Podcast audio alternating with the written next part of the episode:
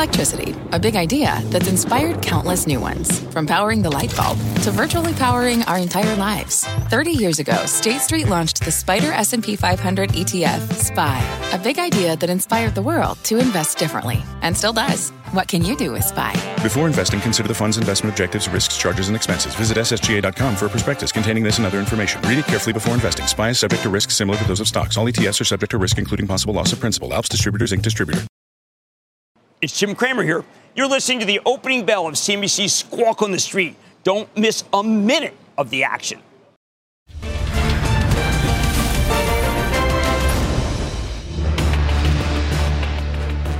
Good Thursday morning. Welcome to Squawk on the Street. I'm Carl Quintanilla with Jim Cramer at the New York Stock Exchange.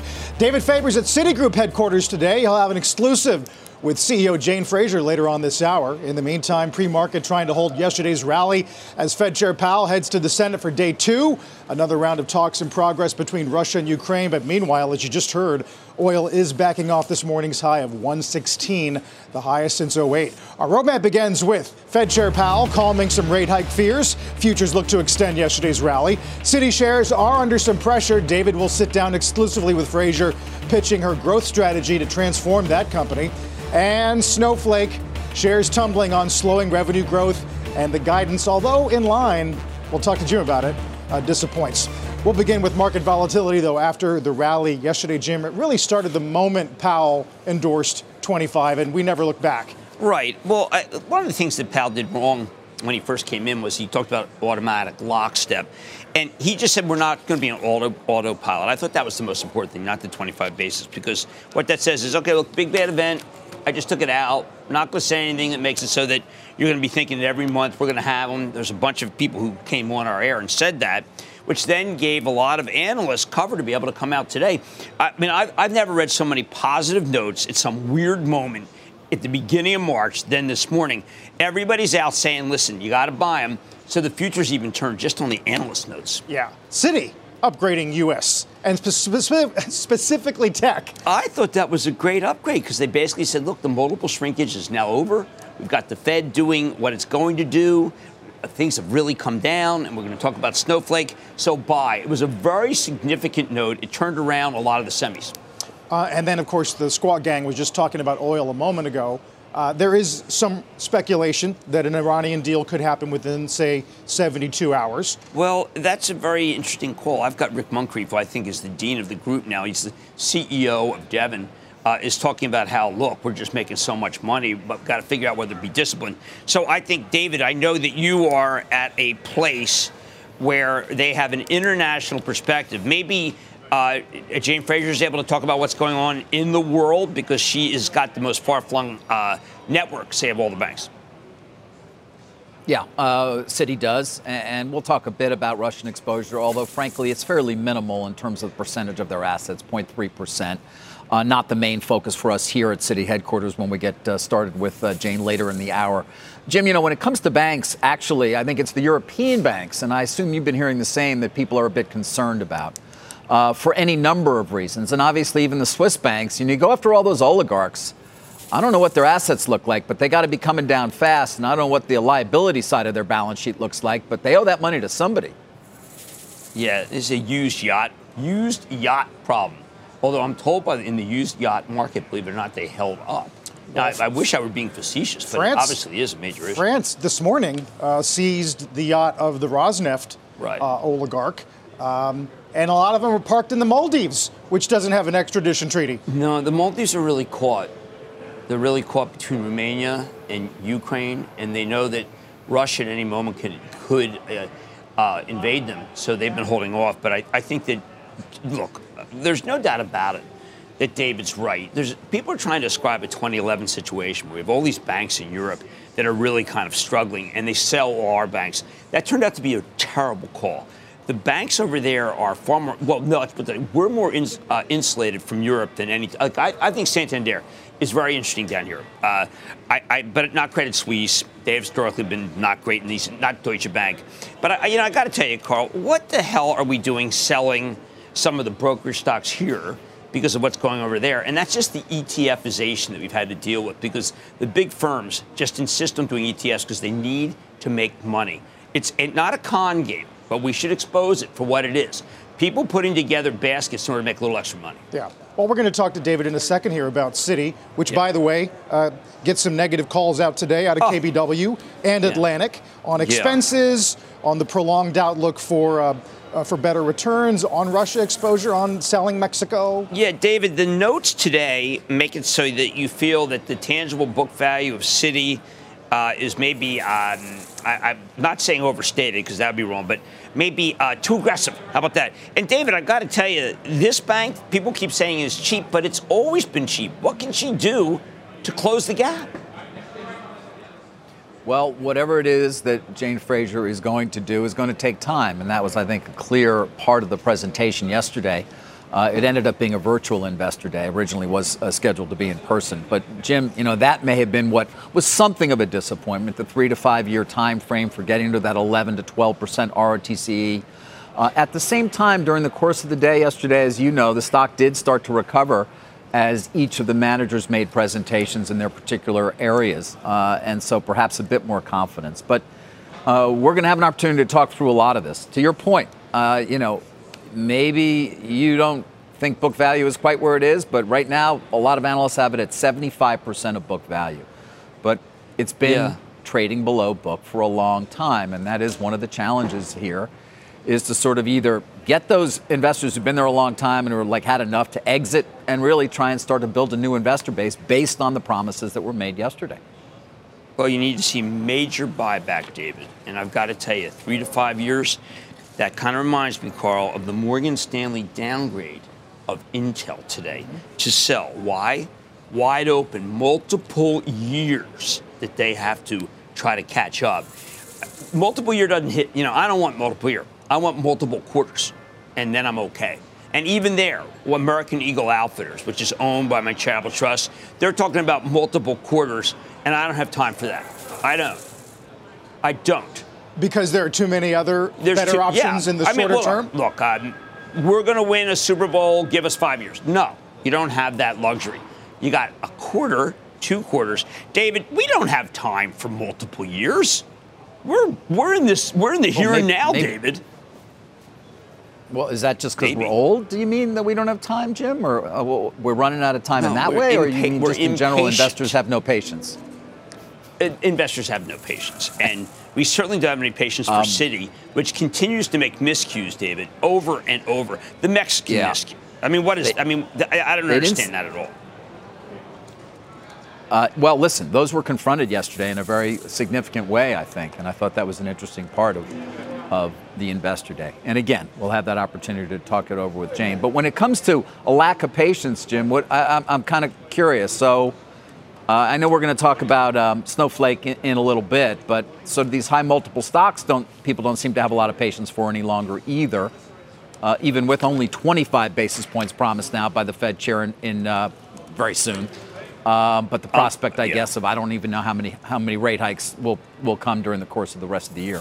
Well, we are seeing a, a bifurcation. Okta, Veeva, you know, I had Okta on last night. Todd McKinnon, uh, just one, two, three, four, five, six, seven, eight, nine price target lowerings. Because why?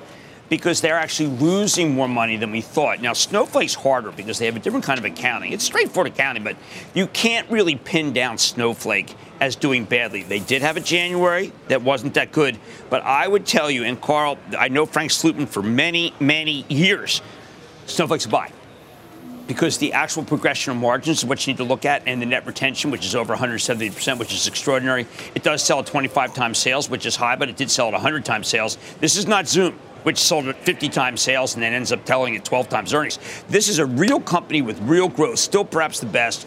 Uh, he did guide down to 68% growth. I think that's going to be uh, under promise, and he will over deliver. Yeah, it sort of gets us back to uh, the the method of guidance in this particular tape, and that is what's the upside of over-promising right now? Zero. Yeah. There's no upside. Now, Box underpromised and Aaron, you know, Levy, and then he, he over delivered, and Box is flying.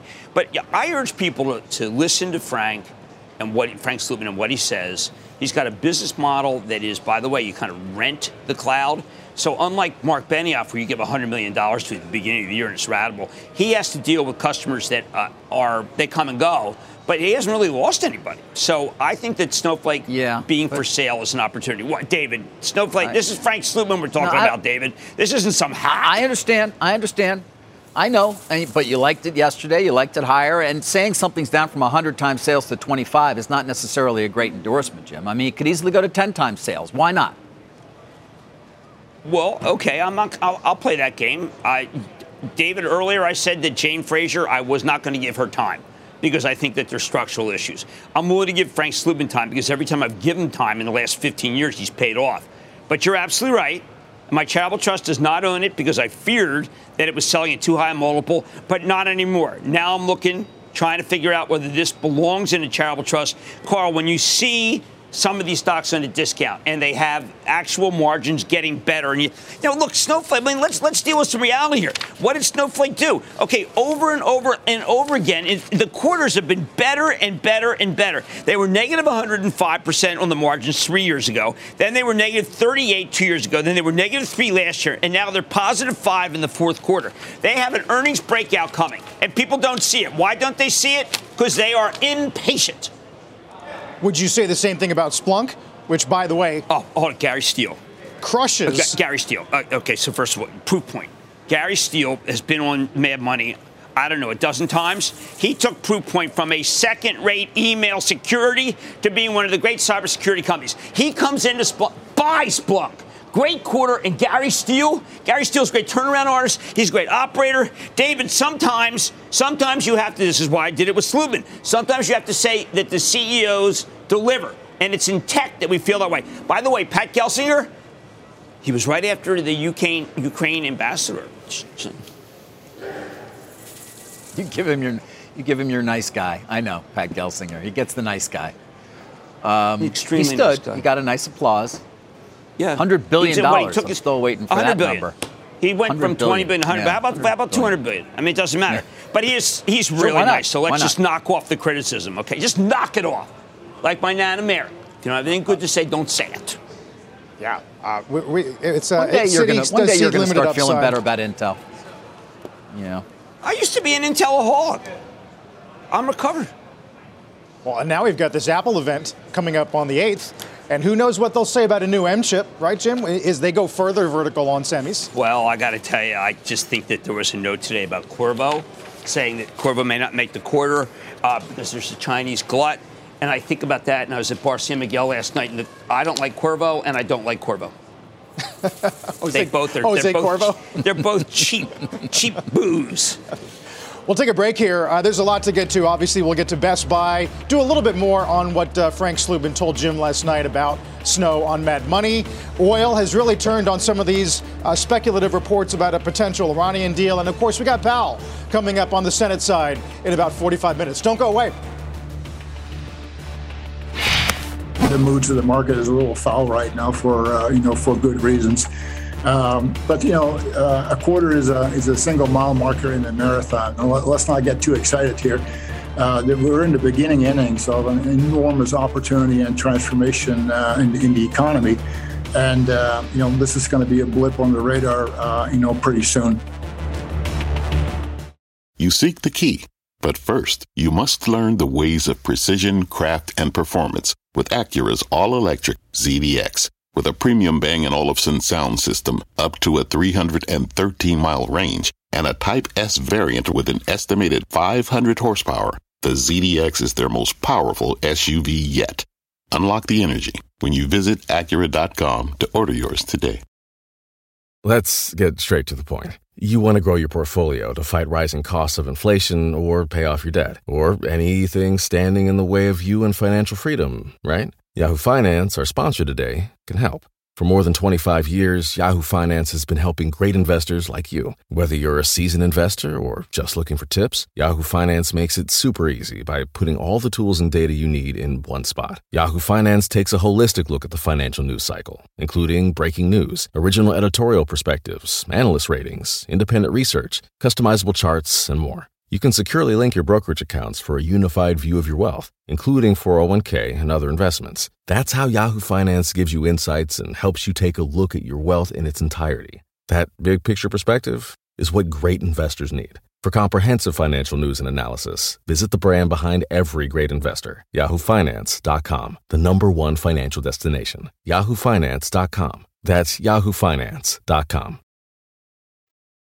Shares of Best Buy are up in the pre-market. Quarterly earnings in line. Revenues and comps missed. They were hurt by some supply chain and Omicron issues. Company also announces this uh, div hike, 26%, Jim, a $5 billion buyback. Uh, uh, Corie Barry's doing some amazing things, the CEO there. And one of the things I really like, I know short term, uh, 16.3 million, uh, billion versus 16.5. Forget that. What matters here is a tremendous buyback, $5 billion. That, that's a huge percentage of the company. Uh, they really, it's a dividend hike of 26%. I am using, as Dave Kostin did today from Goldman, really looking at these dividend hikes now that we know what the Fed's going to be up to. Uh, the I, I think that she has this thing on a long term growth path that says buy. You just buy it. Uh, because very few people have a 20, 20, calendar 2024 outlook. She has it. Most people are afraid of giving anything more than a quarter outlook. This stock should be bought. I, I think that she's in there buying it. You should be in there buying it. It's a very impressive long-term view. What, why are we seeing uh, so much retail weakness again in specialty? AEO, Burl, BJ, all going to open down big today. Right. Well, AEO is uniquely um, disappointing to me. Uh, they they use Vietnam, and Vietnam had COVID. They couldn't get stuff in time for Christmas, so they ended up flying it in. Cost them $80 million. They're spending a fortune on an infrastructure project that I don't think is necessarily paying off. They talked about having to be promotional because they have too much inventory, uh, and they said the first half is going to be miserable. Now, all that together, put together says, what the hell did I buy this thing for for my trust? And the answer is not the dividend, but because I thought they'd put this together. And it's just plain out disappointing. And their arrogance in the call of not acknowledging any of this, I thought was shameful. Hmm. Just shameful. I mean, who do they think they are?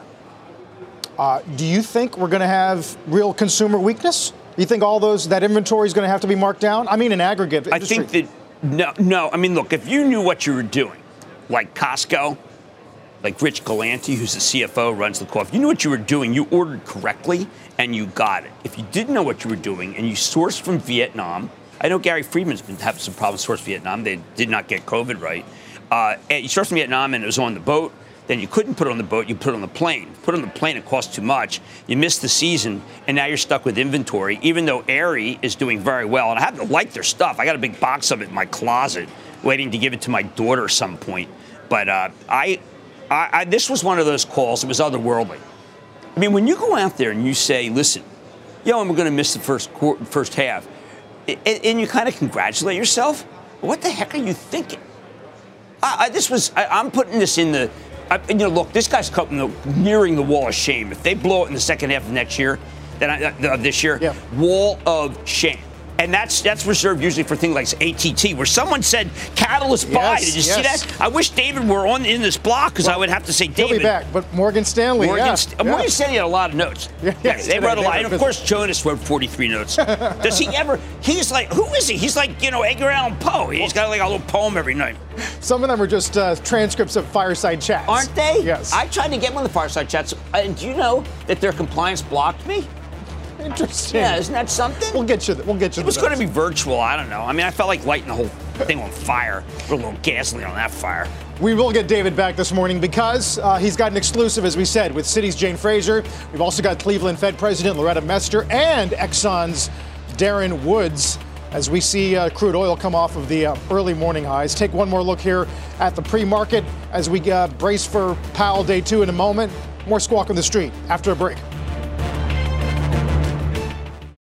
Every day, thousands of Comcast engineers and technologists put people at the heart of everything they create, like Oluseyi, a Comcast engineer who grew up bonding with his dad over sports. This inspired him and his team to create AI Highlights technology that uses AI and machine learning to detect the major plays in a sporting event. So millions of fans have a way of catching up on their favorite sports. Learn more at ComcastCorporation.com.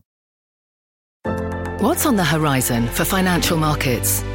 At PGIM, it's a question that over 1,400 investment professionals relentlessly research in pursuit of your long term goals. Specialised across asset classes, but united in collaboration, our teams provide global and local expertise. Our investments shape tomorrow, today. Pursue your tomorrow with PGIM, a leading global asset manager. Time now for Cramer's Mad Dash as we count down to the opening bell. Kroger is going to open at a 52 week high. Some people thought that Rodney McMullen, the CEO, was too nice. People said that. People said he was too folksy. People said he was too at home. Every one of those is working. Everything he did is paying off. He has turned out to have a supermarket that uniquely is used to cook at home and it's an exciting place to go. I've got to hand it to him. Now, the Kroger number, 91 versus 72, compare that to the BJ's number. I'm not going to compare it to American Eagle Outfitters. I'm too upset. Um, and then a two-year stack of digital, 113%. Kroger is just cooking with propane. And I really want to congratulate McMullen because, you know, when I first time he laid it out to me, he laid out the vision, I said, oh, nice guy. You know, I made, but I usually, when I say nice guy, that's usually bad. Yes. No, nice guy, good. This guy's a nice guy, finished first story. By the way, this is a supermarket chain. Unlike Albertsons, where they're like worried they can't get their multiple up, well, how about you offer what he's doing? Cook at home, staying, got staying power. Why, why, is it, why is this working thematically when the whole environment we're in is people going out, COVID, Google searches going to post-pandemic lows? Well, I think that some of it is is that he's made it so that you feel like it's your local Kroger. They put some local stuff in, Cincinnati-based, but fo- that's why I say folksy uh, I just think that what he's what Rodney's doing is made it a much more exciting place to go. It reminds me, by the way, of the Reading Terminal in Philadelphia, where you just say, "Wow, you know what? Here's a steak sandwich. Here's this that." And it, it worked. I thought it was pie in the sky. Not unlike Target when he said, "Listen, we're going to have five different kinds of Target." And by the way, Brian Cornell, another nice guy. What's it with the nice guys finishing 1st Carl? Working, what is this about? It sort of uh, collides with the Domino's story this week as well, right? And that is you exit the pandemic, you want to bring some of that with you. Yeah. Domino's hasn't been able to. I've been speaking to the, texting to the new CEO of Domino's, and I think I have to have the pizza no cheese uh, with banana peppers tonight because the quarter's got to get better. Uh, we're going to watch Kroger, of course, and some of the other consumer names as we get the opening bell, followed by David's exclusive with Citi and Jane Fraser. We're back in a moment. We're never on autopilot, obviously, uh, and at a time like this, what we aim to do is lay out our principles and then, with whatever clarity we do have, and then proceed to implement them, those policies carefully and nimbly. I do think it will be appropriate to raise our target range for the federal funds rate at the March meeting in a couple of weeks and I'm inclined to propose and support a 25 basis point rate hike. That's the Fed chair yesterday during the House Financial Services hearing, talking about 25 in March, which he would be inclined to propose and support. He did say if it runs hot and inflation runs hotter, you could be more aggressive. Uh, and that's why the CPI, the next CPI print is going to be key. Absolutely, and also wages tomorrow. Now, can I just say that when Powell speaks, people should start thinking that this man is far better he's a bit of now when we used to have Greenspan would speak and he would try to befuddle us. This is the opposite. He gives you great clarity. He makes you feel like you know what it's under control. Uh, he even handles any question about transitory. They try to get him. They do rope a dope, you know. Uh, and uh, unlike Frazier, which who went down to Ali, he's more Ali. He really uh, he does sting like a, a bee. And why he does that is because if you get into his crosshairs and saying he didn't get it right, he says, well, why can't I still get it right? And all these people say he's behind the curve. That man was not behind the curve. That man was a guy who was very thoughtful about COVID, very thoughtful about what's going to happen in the world, and by the way, including Russia. Yeah, uh, that's exactly what he said. Um, we knew we could be wrong, and I always thought we could pivot pretty quickly and catch up. Right. Um, in the meantime, the economy healed quickly. We know what our job is now, which is to move away from these highly accommodative settings. He's like, we gave it a chance, right? And, and it didn't work, and so we move on. Right. I mean, why he does something that most he's not a politician. He basically said, "Look, I got it wrong." So he's not afraid of YouTube, where we just endlessly do a TikTok, you know, or YouTube TikTok about "I got it wrong, I got it." No. And I just thought it was pure joy because what he said is, "Here's what we did. Here's why we have to pivot. Move on with your life. We got it under control." And I think a lot of people come on our show and they want to talk about it honestly. I say I have one word for them: stop Done.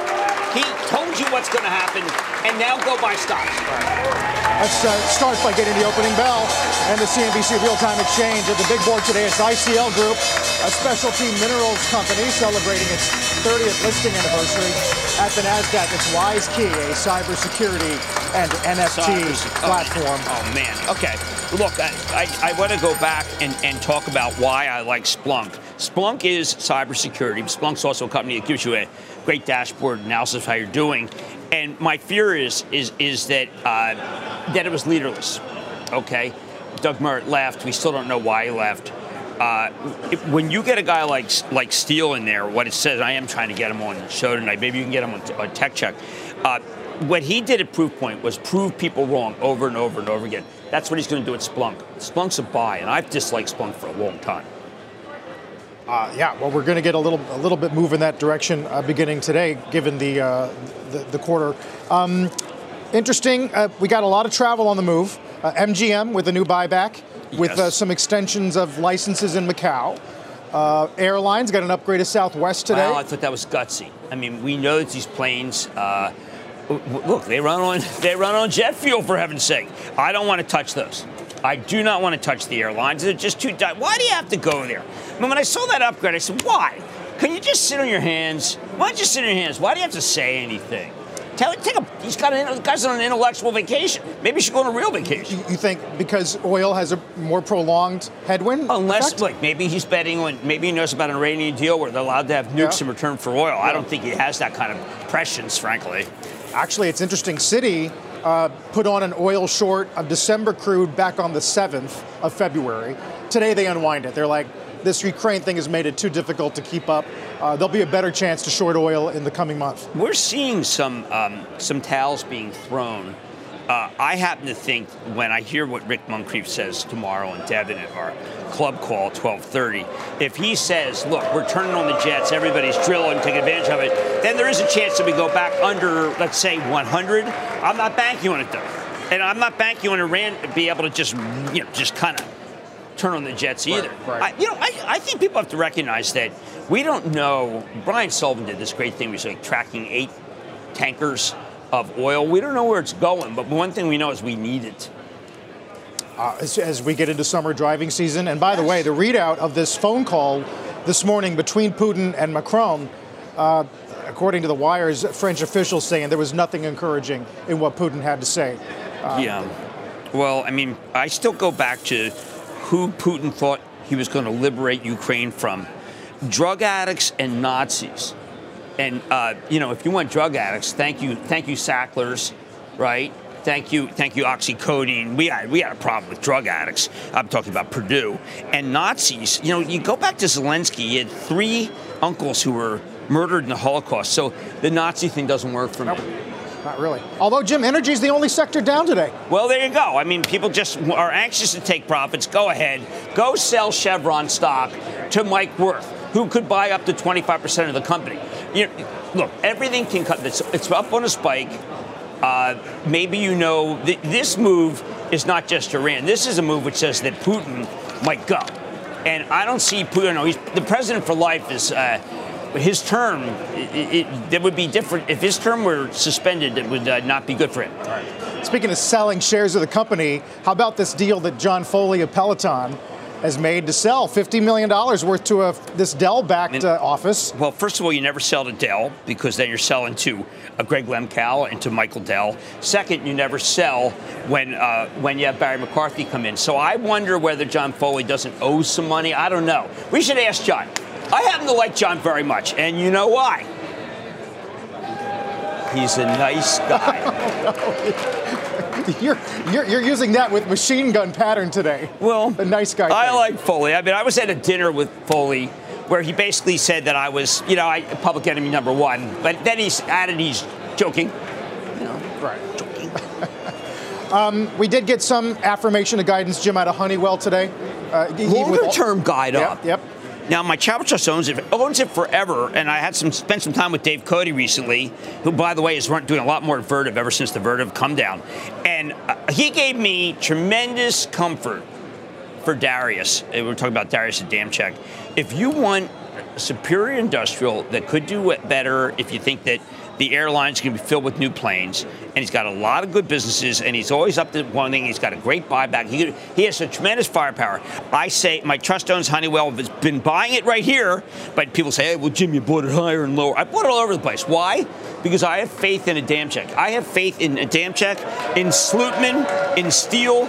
I like certain Corie Barry at Best Buy, McMullen at Kroger. We are seeing an ascendancy of CEOs who know how to be in control. And again, I, I know people want to sell Snowflake. I know people are burying Slootman. You bury him at your own risk.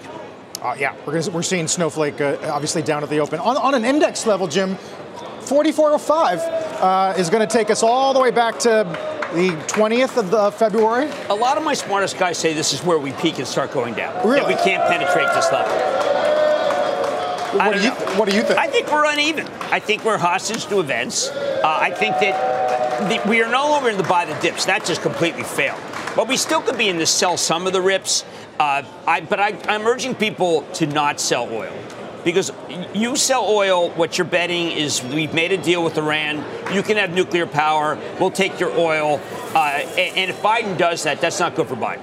I think that that's a bad trade-off for Biden. Uh, well, he's under pressure to block Russian oil imports, and he's going to be under pressure because retail gas is going to go to four. Yeah, people are asking me why did this happen? Okay, so we built all these refineries to handle heavy crude, which was coming from Canada by via Keystone. Yeah. So we blocked Keystone. So we have the wrong refineries. We are we are moving our light crude to Europe and other places uh, because that we don't have that refinery capacity, and we're taking Russian and other bad crude and fixing it in our. It's a it's a mismatch caused by the. Uh, uh, by the wrong refineries, and people like people stop me and says, "Jim, is it true that we're taking Russian oil?" Well, we didn't this we didn't in February, but we did take 400,000 uh, barrels a day in December. Right. And there's not a lot given total cons- consumption. No, and Mike Wirth was saying, look, it's all fungible where it comes from. But Yeah. you have to understand, we built refineries to handle Canadian crude, and then we didn't build the f- pipeline to do it. It's kind of like in Poltergeist when they moved the headstones, but they didn't move the bodies. Right, yeah. Uh, it sort of reminds us of what Germany said today about their own uh, nat gas costs have now gone 2x. Um, and if you look at this, look at the spread, Jim, between two years in Europe and here, it's the widest since uh, early 2020. Predicted by Charif Souki, the man who uh, built Cheniere and is now building Tellurian. That's a very speculative stock. Be careful. It does need some uh, money in order to be able to build out. We do not have enough build out. We can ship up to 12, uh, you know, 12 million. Well, it's a unit that we have to sell uh, to Europe.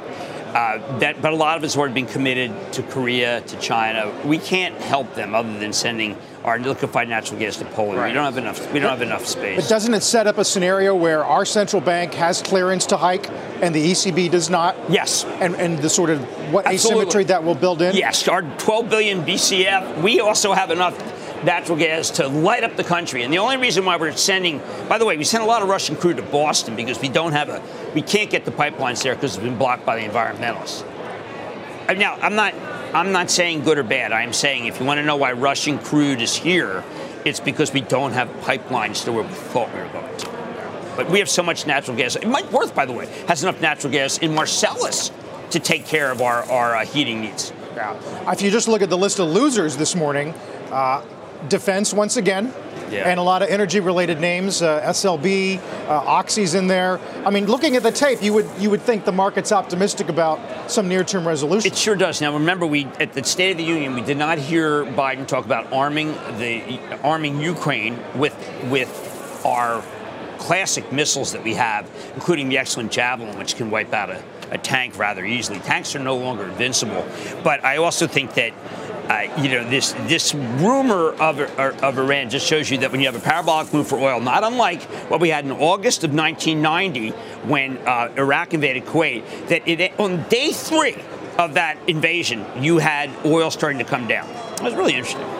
You think it's related to, I mean, and again, a lot of this is just fog of war reporting, but the way in which their convoy is stalled north of Kiev, where it's very muddy, uh, they don't have great tires, means they have to take the roads, which limits a lot of Putin's they- options. The rainy season isn't supposed to be to the fall. So uh, Putin got that wrong too. He got the weather wrong. I mean, he needs uh, I saw Al Roker the other day talking about you're no longer just like a stand-up guy.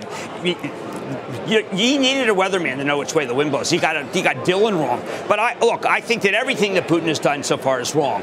And by the way, when you uh, hit civilian uh, when you hit hospitals, we do have Facebook. Now, a lot of the armchair generals say, you know, war is not won by Facebook. That's a mistake. Is when Switzerland, which is historically rogue, every you know, Switzerland no problem with Nazis. Yeah. But you know, they had no problem with Nazis and, and their bank accounts, but not Russians. No. And more companies pulling out today: MSCI, STOXX, Deutsche Börse. London Stock Exchange, and others. Um, takes us to Citi this morning. As we said, uh, David's at Citi headquarters with Jane Fraser. Hey, David. Hey, Carl, that's right. Uh, not too far from you guys at the New York Stock Exchange, but very happy to be here at Citi's headquarters at 388 Greenwich Street and be joined by its CEO, Jane Fraser.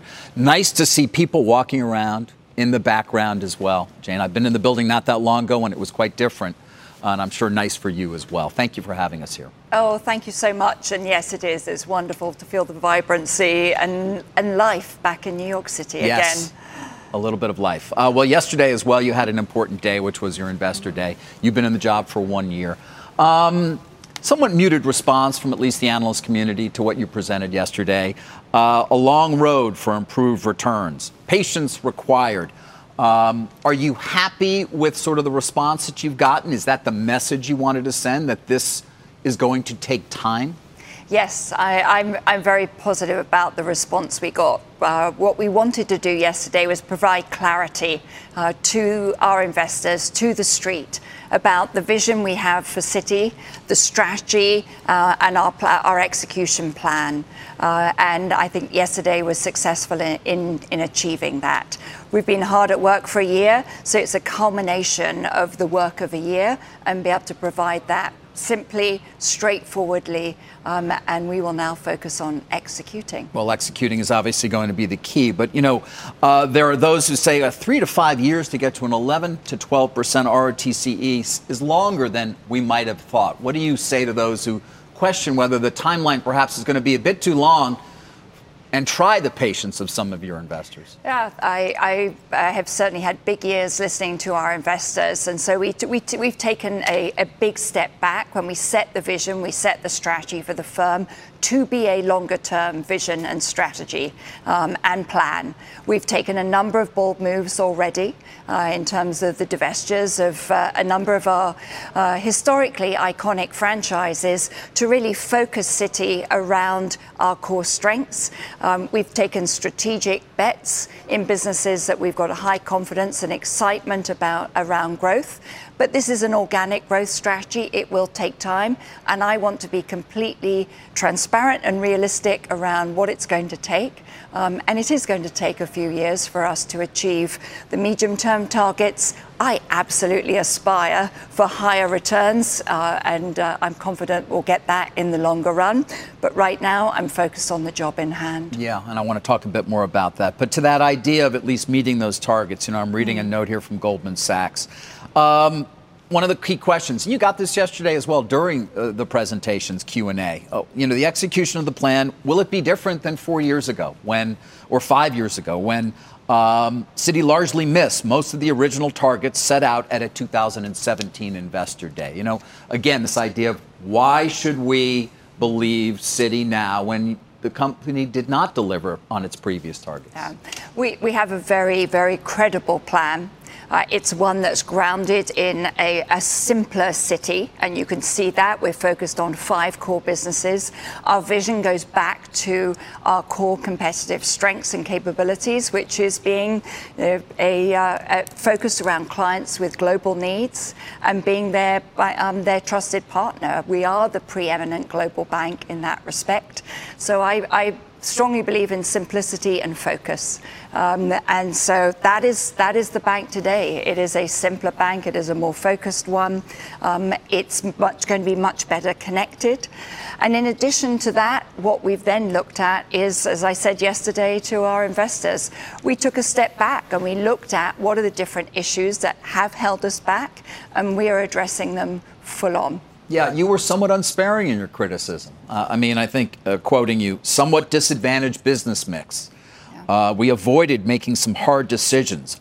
we did not invest enough.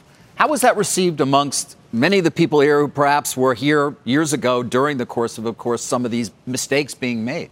I think the important piece is that we laid out the vision for what we are going to be, um, and it's a realistic one that takes into account what are some of the elements of culture or our operating model, investments uh, that we uh, we haven't made enough of, and it laid out the vision of what what the future is going to be. Because I think that's the most important piece is acknowledging what's held us back, but what are we doing about them, and then where where are we headed to? So, what would be an example of a hard decision that was avoided that you've confronted head on, and that you can show as an example of now doing so? The divestiture of our, our consumer businesses in, uh, in, in the retail banks in Asia and in Mexico is an is an example of one, or the wind down of our business in Korea.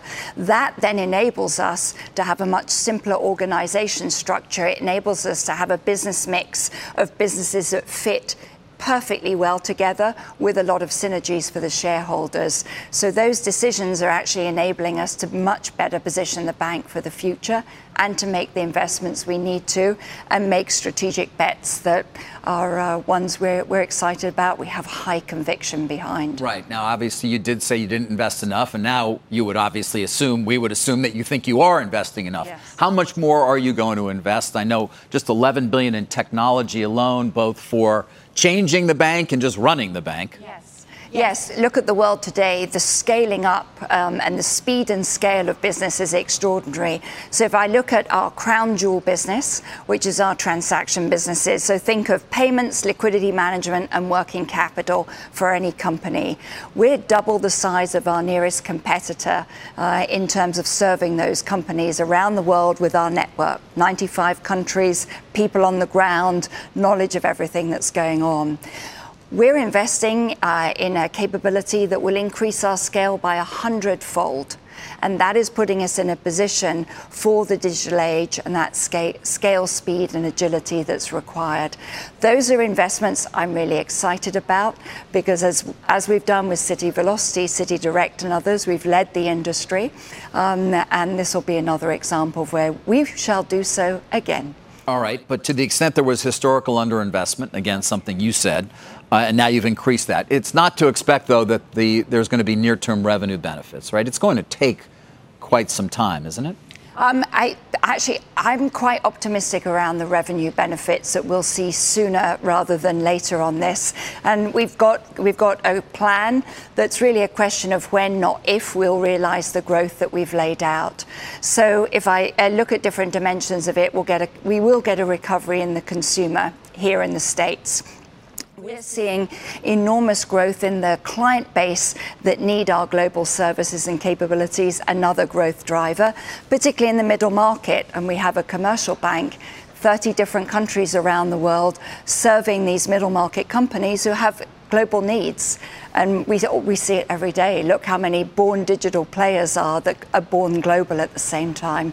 They need us, they use us, and we had the pleasure of hearing from Google, Flywire, and a number of our clients about how, how central Citi is in it. What, so you know, I'm beyond, confident. Beyond the bigger ROTCE, which everybody's going to be focused on in terms of quarter to quarter or year to year, what else would you argue is how you should be held accountable in terms of some of the progress you're talking about being made from these investments.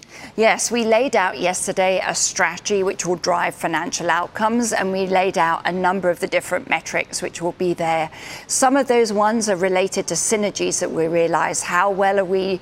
Um, referring clients from our private bank to the commercial bank? How well are we growing clients from the commercial bank up to the corporate bank? What are we doing in terms of cross selling our services clients um, into our markets capability with foreign exchange? So these synergies are very important ones that we haven't done as strong a job in the past that are examples of the types of metrics you'll see. You'll see ones around revenue growth um, and how well we're doing in terms of acquiring new clients. Wealth management, um, we've we brought in 400 new advisors last year, despite a pretty hot labour market and talent market out there. Um, how are we doing in translating that into new clients that are joining our platforms? So these are the types of strategic drivers that will give our investors a sense of is a strategy working and then will it deliver the financial outcomes right. afterwards. Something else hired is a lot of software engineers. I think you have 30,000 is what yes. you said. What are they all doing? Oh, they are busy coding. Um, so as we as we look at uh, some of the areas we had underinvested in was really our end-to-end processes. So we're making sure that we're digitizing end-to-end our, our processes to cope with that scale that we're talking about, that hundred times scale. Uh, we have them working in putting different capabilities on the cloud. They're helping with data. They're also connecting us to other institutions as being a bank for banks is part of the strategy, and the APIs are key there. Yeah. So they're, they're really embedded in the business. They're almost more frontline than they are um, the traditional view of a Although technologist. I know software engineers, probably most of them are not in this building. They may oh, be working from home, right? No, no, we have no because they, they actually do enjoy social interaction. They do. Software yes. engineers. Yes, who knew that? I'm kidding. Um, you know, you got asked a few times, and you answered this in a sense as to why you're still in consumer banking. I mean, to the extent that people know Citi, they may know it as a result of your branches. Yeah. Um, but I guess why should you remain in what we call personal banking here in the United States? Yeah, it, well, it's our home market. We serve 70, oh, almost 75 million customers today, um, and we're one of the leading uh, consumer lending franchises here in the States. It's a very important engine for us. It's got attractive returns. We've put a lot of investment over the years into digitizing it, um, and we're excited about both the growth, growth and return prospects there and continuing to be a leader in it. So, this is a core part of Citi's identity in the States good connectivity with other businesses. Right. Well, as you say, one of its key parts of its identity is as a global bank, which brings yeah. you to brings me to current events, unfortunate events as they are. Um, your Russian exposure, to the extent you have it, something like 9.6 billion, about 0.3% of your assets. What are the expectations there? Is there going to be a write-off in Citi's future for those assets? Uh, the situation's very, very fluid at the moment uh, in uh, in well all, all of the world, frankly, at the moment right now. We are more focused on the humanitarian components. I have 200 people in Ukraine um, who this morning opened our bank and continued helping our clients there with payroll, with food supply, with the supply chains, and bringing some of the humanitarian aid. Uh, uh, the people are extraordinary. They, they're just on a mission to try and make sure that we're able to support the country for Is as long as we still can. running there? I, it, as I say, it's more focused on humanitarian. It's more focused on food supply and on critical supply chains. They're, they're in the country. I don't think any of us know how long we'll be able to keep going, but we are determined to do everything we can to, uh, to support the country. And then in terms of Russia, um, what we're seeing there is a there is a big unwind going um, across different industries. A lot of our investors, our corporate clients, are looking at what their own exposures, um, how do they reduce those down, where are we going to see a, a, decoupling of the Russian capital market, financial markets, and broader economy Anything from the rest of the world? about in terms of being destabilizing, or any concern for potentially the European banks that may bear more of the brunt of some of those unwinds? I think we're all more worried about the humanitarian side right now than the, than the financial exposures. For us, as I say, it's it's 0.3 percent. It matters, but there are other things that are more critical. Our teams are actively managed down the, have been managing down the exposures that we've got, but we're also very much focused on serving our clients and helping them adjust to this extraordinary and horrific situation. Yeah, uh, it certainly is. Another concern, of course, has been cyber. Um, the U.S. government has made that very clear. Are you surprised that perhaps there hasn't been as much as might have been anticipated? And how focused are you? Uh, and is the U.S. government, by the way, to the extent they're in touch with you on this matter in terms of protecting our financial institutions? I think if you ask any head of a bank or head of any of the, the power companies, telcos, uh, and major private uh, infrastructure, this is probably our primary concern is cyber right now uh, domestically.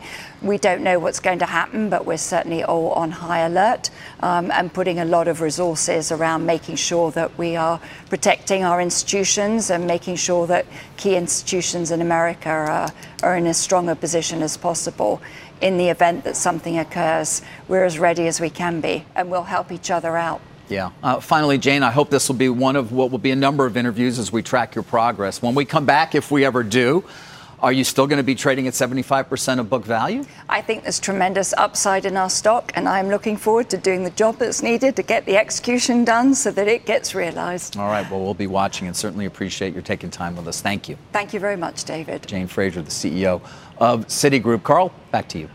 All right, good stuff, David. Um, David mentioned 75%. Historical average on Citi's 88. Geez, I can't believe how much money they have to spend, how underinvested they were. That explains a lot to me. Uh, not unlike what Jamie Dimon said. Uh, wow, I mean, it's eye-opening interview. I mean, that they could be so wrong about what about how much money had to be spent just to be able to keep the infrastructure up. Well, I mean, five to six is not unlike what Dimon said a few weeks ago. But, but Brian Moynihan's doing three a year. He's got it all under control at, Bank of America. I mean, he didn't underinvest. Now he got hurt over and over again because he was spending all this money. Well, it turned out, you know, better uh, late than some of these guys are doing never, and they're really bulking up. Yeah. I, I think Citi is uh, correctly down, given the fact that uh, they The, the duration of the spend is what Yes, you're thinking? It's really It's, a, it's an arms race in a way Yes, among the major banks. Yeah, and I just think I want to applaud again uh, Moynihan, who saw it coming and got much more digitized far earlier. That's something, by the way, that uh, in Trailblazer, uh, which is Mark Benioff's book, you see it. You see that they just said, you know what, we, we're not spending enough on this. So they just plowed all the money in. And now Citi has to do that. She got a bad hand. Holy cow. Uh, she had a lot of work to do. Really quick on, on Salesforce, uh, Morgan Stanley made a note of your interview uh, with Benioff symbolically from the Ohana floor.